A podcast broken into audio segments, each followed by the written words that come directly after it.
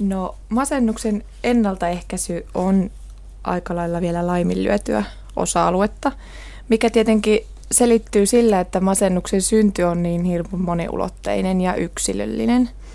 Eli jos miettii siitä, että pelkästään siihen vaikuttaa geneettiset tekijät, psykologiset tekijät, luonteen piirteet, elämäntapahtumat, esimerkiksi lapsuuden kaltoinkohtelu, ja sitten voi olla nämä biologiset mekanismit, mihin nyt sitten ehkä ravinto saattaa eniten liittyä, niin ajatellaan, että tämmöinen paketti on aika vaikea hallita ja ennaltaehkäistä. Mutta nyt on viitteitä siitä, että se ruokavalio ja muut elämäntapatekijät voisivat olla, voiko sanoa, että aiempaa tiedettyä vahvemmin mukana siinä masennuksen synnyssä? Joo, kyllä tällaisia viitteitä on meidän tutkimuksen mukaan tullut. Ja ei vain meidän, vaan myöskin maailmalta isoissa aineistossa tehtyjä tutkimuksia, joissa on havaittu, että, että tällainen terveelliset ruokailutottumukset ylipäätään, niin saattaa olla, että niillä voisi olla merkitystä masennuksen ennaltaehkäisyssäkin. On sanottu, että kaikki mikä on hyväksi sydämelle on hyväksi aivoterveydelle. Voiko tätä sanontaa nyt laajentaa myöskin niin, että kaikki mikä on hyväksi sydämelle on hyväksi myös mielelle? No aika lailla. Sinällään sanoma on sitä samaa ja ei ole, ei ole suuria ristiriitoja, mikä on tietenkin hyvä juttu näin tutkijan kannalta ja, ja ihan niin kuin koko väestön kannalta, että, että se sama terveellinen ruokavalio aika lailla kokonaisvaltaisesti meidän terveyttä edistää. Toisaalta se masentuneiden ruokavalio ylipäätään on laadultaan heikompi ja yksipuolisempi kuin terveiden ihmisten ruokavalio. Voi johtua siitä, että masentunut ihminen ei jaksa siihen syömiseen kiinnittää niin kovasti huomiota eikä siihen ruoan laatu huomiota. Mikä sitten on se syy ja seuraus tässä kysymyksessä? Se onkin juuri tässä haasteena masen, erityisesti masennuksen tutkimisessa, koska masennus vaikuttaa niin paljon meidän syömistottumuksiin. Ja sen takia täytyy tämä munakana-ongelma ottaa huomioon. Ja oikeastaan tähän nyt on meidän tutkimuksessa tämä tutkimusasetelma on sellainen, että nämä tutkittavat olivat siis terveitä, kun heitä lähdettiin tutkimaan ja heidän ruokavalionsa määriteltiin silloin. Ja sitten alettiin katsomaan seurannan aikana, että kuinka moni heistä masentui. Eli tämä oli yksi keino hallita tätä munakana-ongelmaa. Tässä teidän tutkimusaineistossanne puhutaan keski-ikäisistä ja iäkkäämmistä miehistä. Tuleeko se juuri tämän aineiston perusteella vai ovatko he erityisesti riskiryhmässä? No itse asiassa masennuksen suhteenhan naisilla esiintyvyys on korkeampi. Eli voisi olettaa, että jos tässä aineistossa olisi mukana myös naisia, niin voi olla, että meillä olisi huomattavasti paljon suurempi masentuneiden määrä. Mutta tämä pohjautuu tähän sepelvaltimotaudin vaaratekijätutkimukseen, jolloin tutkimuksen niin alun perin suunniteltiin juuri sydän, sydänsairauksien tutkimu, tutkimiseen muiden ohessa. Eli sen takia tähän valikoitui aluksi miehiä. Ja se hypoteesi oli siis se, että voiko ruokavaliolla ehkäistä masennusta. Eli jotakin on jo meillä olemassa sellaista faktatietoa, että niin saattaa olla. Itse asiassa, jos lähtee hyvinkin kauas asiaa, että mi, mi, miten niin kuin tähän asiaan on päädytty, niin jo 60-luvulla löydettiin tämä folaattivitamiini esimerkiksi. Että ei tämä sinällään ole mikään nyt viimeisen, viimeinen villitys eikä uusi keksintö. Eli kyllä, kyllä ravintoaineiden suhdetta mieleen on tutkittu jo kauan, mutta se sitten, että nyt vasta ehkä viime aikoina siihen on ihan näissä isommissakin aineistossa tullut kiinnostus katsoa, että mikä on masennuksen ja ruokavalion välinen yhteys. Ja se, mikä on tylsää, on se, että tutkijoiden viesti on ihan sama kuin aina aikaisemminkin. Eli terveellinen, monipuolinen, runsaasti kasviksi ja hedelmiä marjoja sisältävä ruokavalio on se ruokavalio, joka ehkäisee masennusta. Eikö teillä oikeasti ole tämä virkeämpää viesti? No ei, ei, ei sellaista kannata lähteä keksimään, jos, jos tämä vanha hyvä sanoma pitää paikkansa tässäkin. Eli kyllä se toisaalta se, että sieltä tulisi nyt joku esimerkiksi joku yksittäinen ruoka-aine, joka yllättäisi, niin se olisi ehkä, tai voisi ajatella, että siinä olisi ehkä suurempi, suuremmalla todennäköisyydellä kyse sattumasta. Että tämä, se on tämä sama tylsä paketti, mutta sinänsä kuitenkin merkityksellinen, että sehän on kuitenkin se alue, missä meillä suomalaisillakin on paljon tekemistä. Eli vaikka sanoma on vanha ja tylsä, niin se käytännön toteutus sitten edelleen saattaa jäädä puoliväliin. Niin, tämän totuuden jokainen meistä tietää ja osaa, mutta sitten kun ollaan siellä kaupan hyllyjen ääressä, niin valinnat eivät toteudu sen mukaan. Niin se helposti menee. Yksi ravintoaine, joka nyt on erityisesti nostettu tosiaan jo aikaisemminkin esille, on tämä folaatti. Ja se suorastaan näyttää suojaavan masennukselta. Mikä folaatti on miehiään? Folaatti on siis B-ryhmän vitamiini ja vesiliukoinen vitamiini, eli sitä ei, ei kovin paljon meidän elimistöön varastoidu ja sitä olisi hyvä saada ruokavaliosta päivittäin. Ja folaatin merkittävimmät lähteet meidän ruokavaliossa, no kasvikset, hedelmät, marjat. Kasviksista varsinkin kaalit, esimerkiksi parsakaali, lehtikaali ja ylipäätään vihreät kasvikset, missä sitä on runsaasti.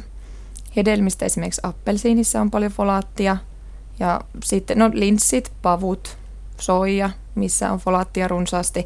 Ja eläinkunnan tuotteiden puolelta sitten maitovalmisteissa ja lihavalmisteissakin on sitä runsaasti, varsinkin maksassa on tosi paljon folaattia. Ja no edelleen itse asiassa suomalaisten tärkein lähde on kuitenkin täysjyvä viljavalmisteet, että niistä me saadaan suurin osa folaatista, ainakin Finravinto 2007 tutkimuksen mukaan. No miksi folaatti nyt näyttäisi olevan niin kovin tärkeä? Eli folaatti on siis mukana monessa niin normaaliin kasvuun ja kehitykseen liittyvissä, liittyvissä reaktioissa meidän elimistössä, hermosolujen kehittymiseen ja punasolujen kehittymiseen tarvitaan folaattia.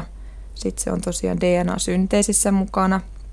Hermostoputken sulkeutuminen on ehkä semmoinen yleisin, mikä tiedetään, että raskauden aikana tarvii vielä ekstra määrän folaattia juuri sen sikiön kehityksen kannalta.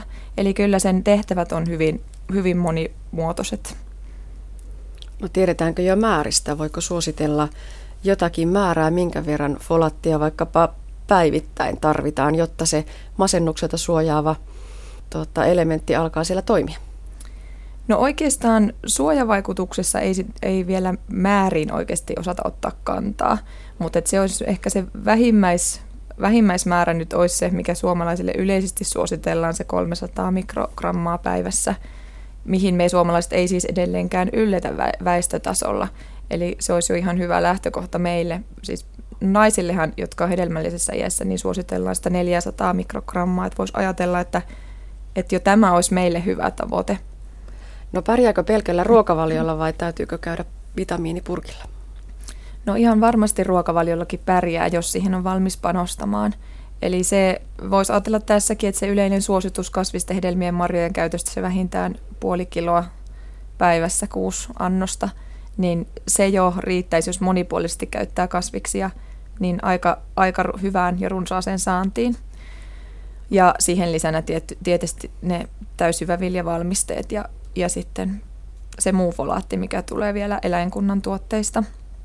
Toisaalta sitten taas folaatti on, on vitamiini, joka häviää helposti ruoanvalmistuksessa, eli kuumennettaessa esimerkiksi jos parsakaalin keittää ylikypsäksi, niin siinä on huomattavasti paljon vähemmän folaattia kuin siinä, että sitä söisi pureskelisi raakana. Eli siinä tämä kato sitten on kuitenkin aika suuri verrattuna ehkä moniin muihin vitamiineihin. Eli folatti on yksi tällainen sankariaines. Täällä omassa väitöksessäsi Anu Ruusunen nostetaan esille myös kahvi. Kahvin juomisen on havaittu olevan yhteydessä alentuneeseen masennusriskiin. Pääseekö kahvi taas pitkän tauon jälkeen pannasta?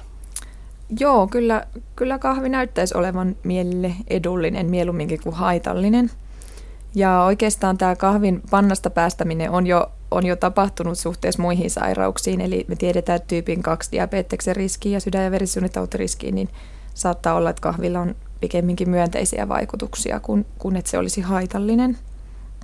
Ja voi tietenkin miettiä, että kuinka paljon kahvin, kahvin edut perustuu juuri kofeiiniin, mutta että se, on, se on mahdollista, mutta toisaalta – siellä on paljon näitä esimerkiksi fenolisia yhdisteitä, joilla saattaa olla sit myönteisiä vaikutuksia terveyteen. Entä sitten ne pahikset? Täällä listataan muun muassa makkarat, lihavalmisteet, sokeroidut jälkiruuat, sokeripitoiset juomat, valmisruuat, vaalea vehnäleipä ja perunavalmisteet. Eli nämä on niitä ruokia, jotka ovat yhteydessä lisääntyneisiin masennusoireisiin. Aika tuttu lista. Joo, meidän aineistossa erottu tämmöinen ruokavaliotyyppi, eli osa näistä miehistä tai nämä, nämä miehet, jotka eniten käyttivät näitä ruoka-aineita, niin olivat sitten, heillä oli enemmän masennusoireita. Ja aika lailla tyypilliselle suomalaiselle epäterveelliselle ruokavaliolle se kuulostaa. Ja tuleeko se näiden haitallisuus juuri sitä kautta, että nämä korvaa ruokavaliosta ne terveellisen, monipuolisen, runsaasti kasviksia, hedelmiä ja marjoja sisältävän osuuden?